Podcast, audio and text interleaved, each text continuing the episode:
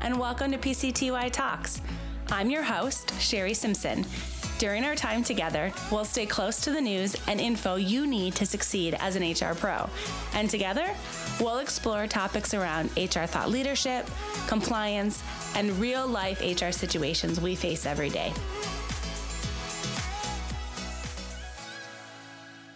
So, welcome to today's episode. Uh, as we started off the new year, one of the topics I wanted to focus on was financial wellness. So, I've asked Andy Capitelli, our Chief Accounting Officer, to join me today around this really important topic. Andy, thanks for joining me. Hey, thanks for having me. So, I thought we'd start off with a little bit of education. Um, what's the difference between financial literacy and financial wellness? Well, that is a great question. Um, and I do believe, uh, I think they're different. Um, I also think there's there's probably a third term in here as well. Okay. Um, what I'd use is a sports analogy. So, you know, financial literacy to me is um, it's basically the playbook. It's uh, you know knowing what to do in certain situations, so, you know, for, for instance, if you're at third and seven, here's the 10 plays we need to run in that situation. Or if you're at fourth and one, here's the 10 plays we run in that situation. So it's basically the playbook. The um, really kind of the third thing that I'd add here is this idea of financial practice. So financial practice to me is putting that that playbook into action. Um, so you may know what the right play is, um, but unless you do it, um, you're never going to get it right. So it's it's not just about you know the practice is practicing with a sense of establishing a uh, a permanent behavior around how you how you deal with your own financial situations. And then lastly financial wellness simply put it's really the end result. Um, you know it, it's basically the overall financial health uh, eh, you know meaning you have no stress when you look at your own internal balance sheet it's it's no different than you know the physical, emotional, mental things that you do on a daily basis to keep yourself healthy. You just kind of roll that financial piece in there as well. You know, I I could not agree more that it's one of those holistic dimensions that we look at, um, and it's part of the reason I wanted to talk about it.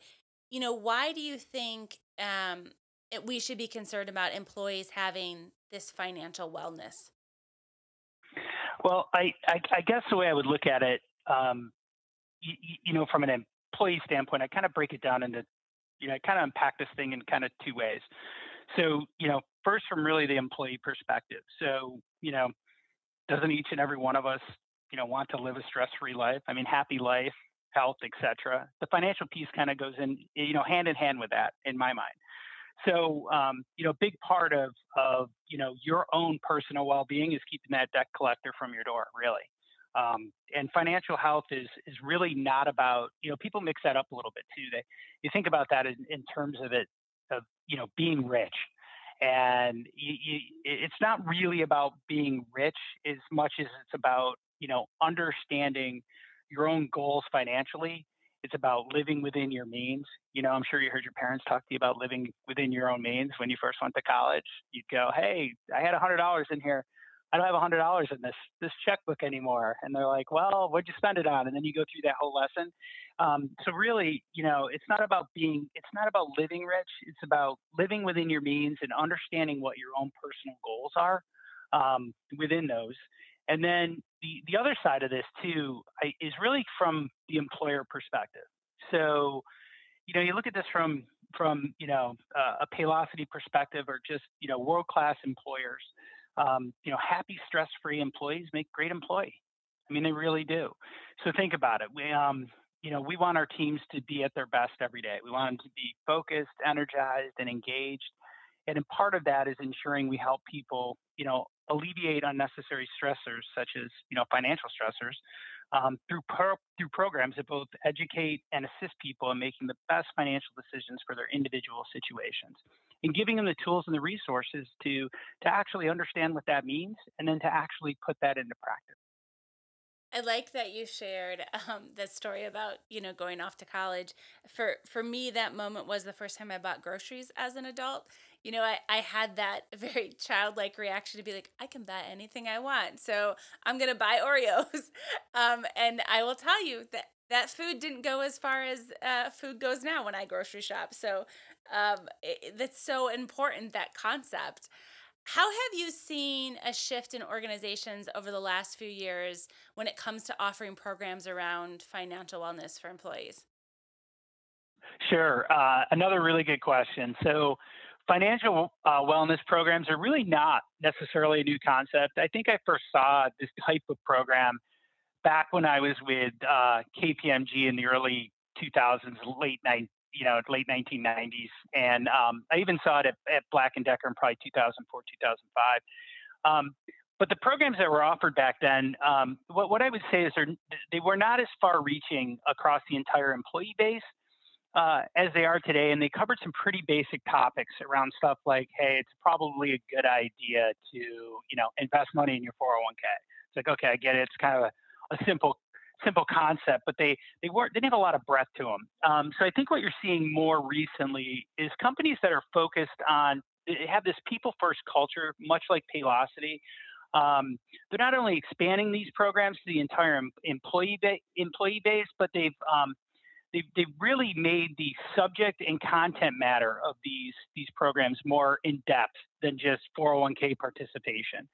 Um, they, these programs are now starting to focus on things like you know hey, let's let's have a sponsored hands-on workshop with people, or you know maybe we we create these dedicated partnerships with financial professionals in the field. Everything from you know here's money managers that might be able to help you, or if you have a debt problem, here's debt consolidators that could be available to you that could help you.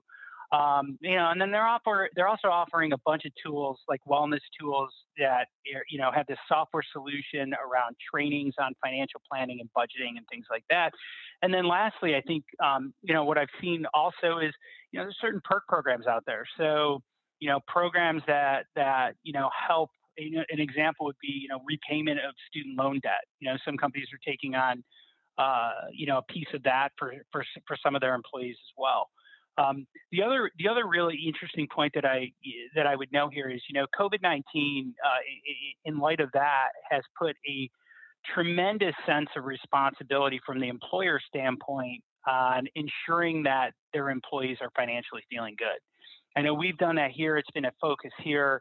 You know, very very um, in tune with that. And really, what this pandemic has done is brought you know all of this around all of this really and uh, to the forefront and put a tighter focus around um, you know the financial wellness of, of, of employees and the employer's general responsibility in terms of making sure that there's there's those programs available to their employees.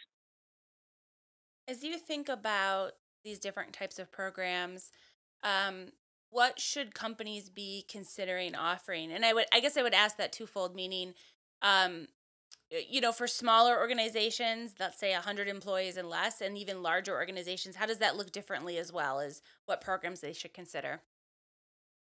Yeah, so, so you know what, I, I could probably, in my view, I could probably answer that, um, and, and would probably apply to any size company, and I'd, I'd probably break that down into maybe four broad concepts. Um, and really, the concepts are not necessarily around the size of the company, but really the the life cycle of where the employee is in their in their career, let's say, or their earnings life cycle. Um, you know, because we're we're very different in terms of you know I may have a need around college, and somebody may have a need around retirement. Somebody just have a may, may have a need around just starting out. How do I get things done? You know, how do I think about things financially? Because my first job. Um, and so I would, I guess I'd break it down into you know four basics in terms of broad concepts that that you would look for companies to have in these type of programs. And the first one would be just general budgeting and debt management. Um, you know, believe it or not, it's kind of the foundational piece, and people don't always get this right. Um, you know, for me being in finance, it's kind of it's kind of something you grow up with, you know, through college and you do it for your career. But when you actually you know sit down with people that have really have never have done that it's not such a basic concept. So there's there's a lot of there's a lot of value and benefit in actually sitting down with folks and kind of going through that process and really understanding um, you know what that is from you know a to z. Um, the other broad concept i'd say is you know uh, th- these programs should have something around planning for healthcare costs right? Um, so you know healthcare costs are constantly on the rise. So um, that trend probably never stops. Um, you know, so so sitting down with folks and going, yeah, how do you choose the best option for you given your your own personal situation, your individual situation, and what might be best for you might not be best for others. I used to do this this you know crazy little spreadsheet.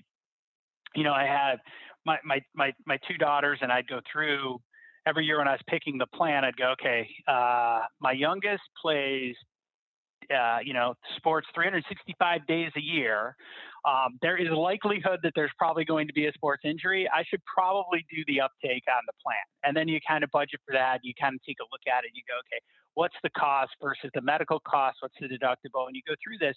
And as silly as that is, that's a that's a spreadsheet that I had shared with peers of mine over the years because I'd get that question occasionally, like, "What plan did you pick?" I go, "I got a great spreadsheet for you. Let me send it to you, and you can just plug in the numbers and go." So kind of stuff like that. Um, and then I'd say, you know, the third the third other cornerstone of a good program would be, um, you know, probably saving for college.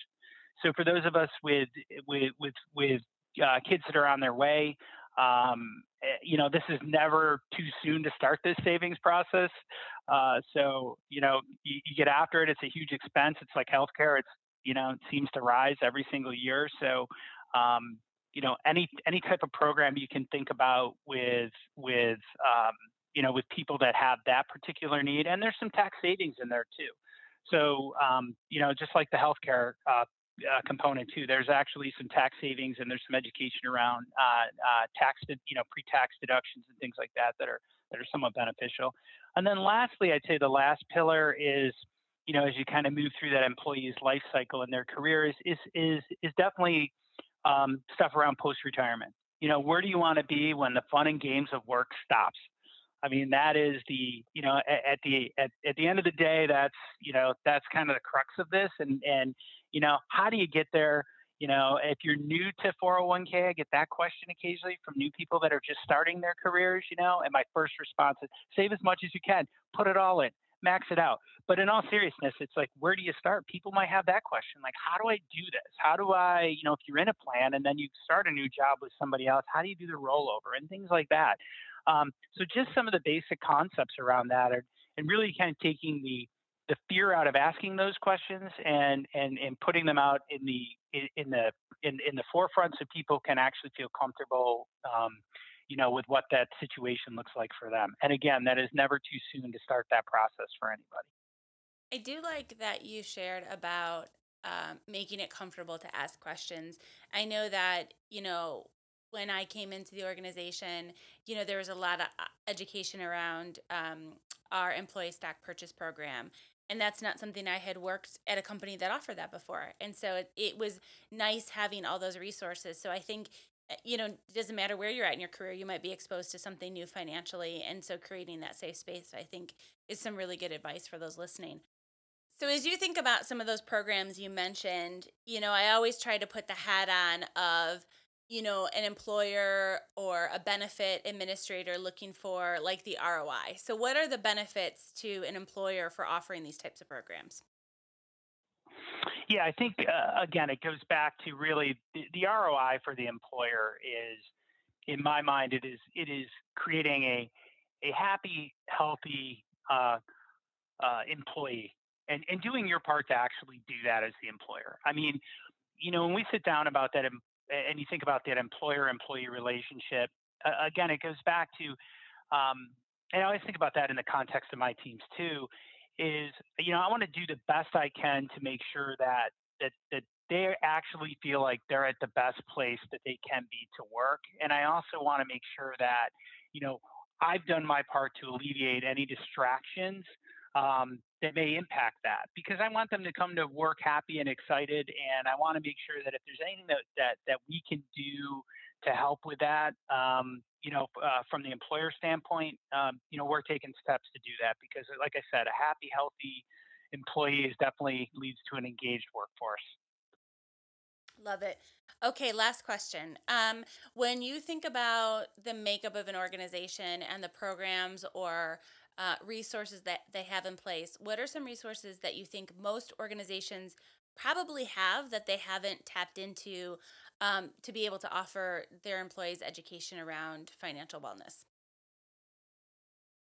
Yeah, so I would say, you know, obviously HR is is is always the place to go. To me, they're they're always the go-to place for these things. Um, you know, and and then uh, you know, I also encourage you know folks to take a look at the tools available within um, you know some of the programs that that a company like us might offer. So you know, Principal, for instance, who who you know does our 401k. There's a lot of little things if you bounce around the website there that you could you could probably gain some knowledge on. Um, same thing with E-Trade now too. You know, if you're interested in kind of how modeling happens or thinking about that from a you know your your stock plan perspective, I think there's some neat and interesting things there. Um, you know, uh, off the beaten path a little bit too is tap into somebody in accounting and finance if you want to. Um, you know, I have people ask me all the time questions about stuff. You you had talked earlier about restricted stock and and you know how that works and you know I by all means am not an expert in that either at times. You know, I have a general question here and there and I reach out to you know folks in our in our payroll group that deals with it all the time and and you know, I think you'd be surprised. There's a network of people, you know, internally that that love to talk about this stuff and you know would be willing to just ask any question. You know, for instance, somebody just wanted you know to, to call me up and go, how do you think about this or how do you think about that? Um, yeah, absolutely would would would be more than you know happy to do that, and I'm I'm sure many other people would you know obviously as well. And then you know also you know the employee assistant pro- assistance programs. I mean, there's a bunch of stuff in there a bunch of topics, and they're just not financial related as well. So you get a whole bunch of other. There's a whole bunch of other resources uh, in there in there also. Yeah, I would definitely encourage those listening if you haven't explored your EAP for some of that financial wellness. Uh, usually, most EAPs will offer that, um, as well as things like uh, access to will writing services. I know that our relationship with Principal, that's something that we have. So, um, Andy, thanks so much for your time. This was a great discussion. I'm excited to uh, kick off the beginning of our year, really focusing on this dimension of wellness with you. So, thanks for joining me. Well, thank you so so very much for for having me, and uh, much financial happiness, health, and success to all those listening. Thanks again. This podcast is brought to you by Paylocity, a leading HCM provider that frees you from the tasks of today so you can focus more on the promise of tomorrow. If you'd like to submit a topic or appear as a guest on a future episode, email us at pctytalks at paylocity.com.